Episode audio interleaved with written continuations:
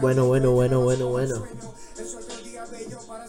¿Cómo están todos ustedes? Yo espero que estén muy bien, que estén muy bien, que la estén pasando bonito, que tengan un buen viernes y hasta ahora una muy buena semana.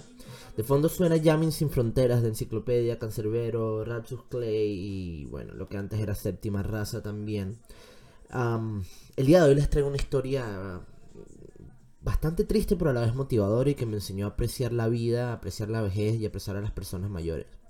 Pero voy a empezar por contarles mi historia personal. Eh, esta persona a la que vamos a hablar hoy se llama Angie. Yo conocí a Angie la segunda vez que estuve en patient, la segunda vez que estuve hospitalizado en un hospital psiquiátrico. La segunda vez que yo voy a un hospital psiquiátrico es bastante traumática para mí porque yo estaba intentando suicidarme en la autopista, eh, aceleraba mi carro sobre 90 millas por hora, soltaba el volante y dejaba como que el carro tomara el rumbo que fuera y en una de esas me desvío de la autopista, no choco, mi carro no le pasa nada, pero quedo en la orilla, en el hombrillo de la autopista y, y, en la confusión, en vez de llamar al 911, llamo a la línea de suicidio y ellos me guían hasta el hospital, les explican que yo tengo ciertas condiciones preexistentes, que soy paciente bipolar, que tengo PTSD, que tengo desorden esquizoafectivo, yo tengo un montón de cosas diagnosticadas que de las que después vamos a hablar más a fondo, porque yo realmente creo que todas esas cosas son etiquetas que le damos al comportamiento. Y sí, es cierto, yo tengo una condición, yo todos los días, mira, yo todos los días me tomo mis pastillitas y estoy bajo medicación, veo mi terapia, veo mi psiquiatra, pero hay una parte de eso que queda y es totalmente en manos de la persona.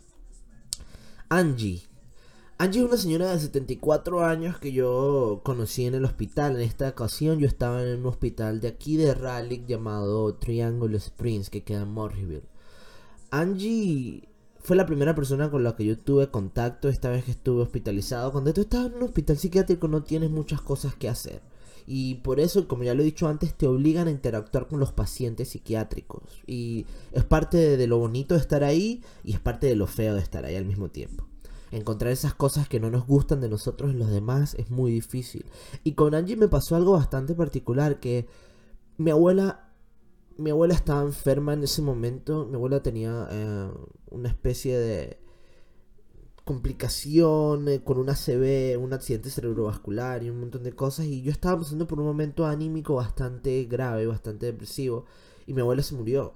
Y, y la muerte de mi abuela me hizo replantearme muchas cosas en la vida porque para mí mi abuela significaba mucho. Yo crecí muy cercano a mi abuela y a mi familia por parte de mi papá. Cuando yo conozco a Angie, la primera impresión que tengo de ella es una persona mayor y me parece una persona bastante coherente en la que no entendía exactamente por qué ella estaba ahí o, cuál era su razón, su motivo de estar. Luego tú empiezas a ver como Angie desvaría, Angie ciertas palabras no las puede articular bien.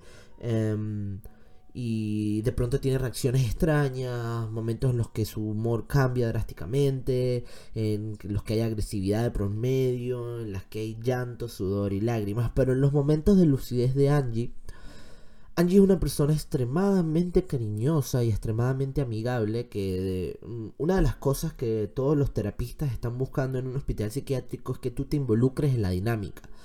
Que no te involucres en la dinámica indica una especie de, de, eh, de, falla en ti o, de, o despierta cierta suspicacia en el médico de turno que te esté atendiendo. Porque de nuevo, hay gente, y esto lo vamos a hablar después, hay gente que se aprovecha del sistema y que no tiene casa y que su única salida es ir a un lugar de estos para, bueno, para, para tener una cama y un lugar donde comer.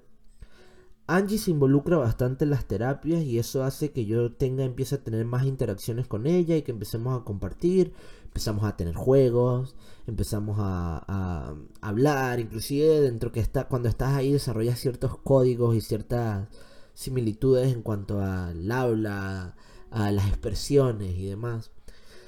Pero lo más duro con Angie era la terapia, porque Angie me decía la terapia en grupo en la que Angie se abría completamente. Era parte inclusive de su misma condición y a mí me ha pasado antes también. Es que a veces cuando uno se siente muy en confianza, uno se abre de tal manera en la que uno puede decir cualquier cosa, inclusive pasarse por encima a sus propios límites. Pero no con una intención mala, sino con la intención de desahogar, de, de, sacar todo eso adentro. Y bueno, con Angie me pasó una cosa bastante... Es que eh, empezó a hablar de cómo se sentía sola, sus hijos lo habían abandonado, su, su familia no tenía muchas ganas de seguirla atendiendo. Angie era una persona que vivía sola. Luego de que salimos del hospital, yo ayudé a Angie a limpiar el jardín de su casa, a limpiar su casa unos días. Este, muy buena persona, pero tenía demencia senil y era bastante triste porque yo llegué a desarrollar un cariño por Angie demasiado cercano, con todo lo que estaba pasando con mi abuela, me hizo acercarme mucho a ella y la sentía casi como una segunda abuela, porque acuérdate que estamos en un momento de totalmente disasociación de la realidad y además de estar disasociado de la realidad implica que eh, la única realidad que percibes es esta, la del momento, y eso es parte de la terapia también y es importante. Angie se convirtió en una persona muy especial para mí, Angie me contó... Um, cómo sus hijos crecieron, cómo los criaron, este, todas las experiencias que vivieron y eventualmente cómo la abandonaron. Como ya no tenía contacto con sus hijos, su esposo murió, sus hijos la visitan muy poco, unas dos veces al año. Y esto es algo que es normal en la cultura americana, pero que a mí particularmente, y por eso traje esta historia hoy y quiero que se queden con este mensaje, a mí me hizo darme cuenta que nosotros primero que nada en Latinoamérica somos increíblemente suertudos por tener a nuestros abuelos con nosotros la mayor parte del tiempo y por acompañarlos hasta su muerte. Incluso cuando yo no pude tener esa posibilidad, la mayoría de personas en Latinoamérica la tienen. Y Angie me hizo desarrollar un cariño especial por la gente mayor, que muchas veces por nosotros, por la gente joven, la gente menos de 30 años, no es apreciada el conocimiento, inclusive más de eso, gente mayor, 30, 40 años, cuando era una persona en, la tercera edad, 70, 65 años, no sé, cualquier edad entre esa, eh, la gente se le hace fácil menospreciar su conocimiento. Es como si fuera una computadora que pasa de moda o un software, un hardware que queda obsoleto. Y yo no creo que esa es la intención. Yo creo que todos debemos desde el fondo de nuestro corazón apreciar a nuestros mayores, apreciar a las personas mayores y estar dispuestos a escuchar. Porque con Angie yo me di cuenta de que no era que no me interesaban las personas de mayor edad, era que simplemente nunca me había involucrado o nunca ni siquiera había preguntado. Angie hoy en día es una persona totalmente funcional, en tratamiento psiquiátrico, con desvariancia, y seguimos escribiéndonos un mensaje de vez en cuando para decirnos cómo estás, cómo te va. Y eso me hizo apreciar y yo les recomiendo a cualquiera que tengan un amigo, si no tienen un abuelo, no tienen una abuela, no tienen un tío, tengan un amigo de la tercera edad. Denle la oportunidad a alguien de la tercera edad de volver a tener un amigo y de volver a ser joven a través de contarte a ti o contarle a cualquier persona tus vivencias. Háganlo, practíquenlo y espero que todo esto les sirva para una mejor salud mental y una mejor estabilidad emocional. Los quiero mucho y esta es la historia corta de esta semana. Ya saben, síganme en Instagram, Spotify, Apple Podcast, cualquiera que sea la plataforma, YouTube, cualquiera que sea las plataformas que me estén siguiendo, de las que estén escuchando este material. Mi nombre es Chippy, solo Chippy, Just Chippy. Los quiero mucho, bye, bye. Y disculpen lo rápido, pero hay que concretar. Los quiero mucho y de verdad no les deseo nada sino amor, bendiciones y pura luz para ustedes. Tengan una muy bonita semana. Los quiero y nos vemos el miércoles.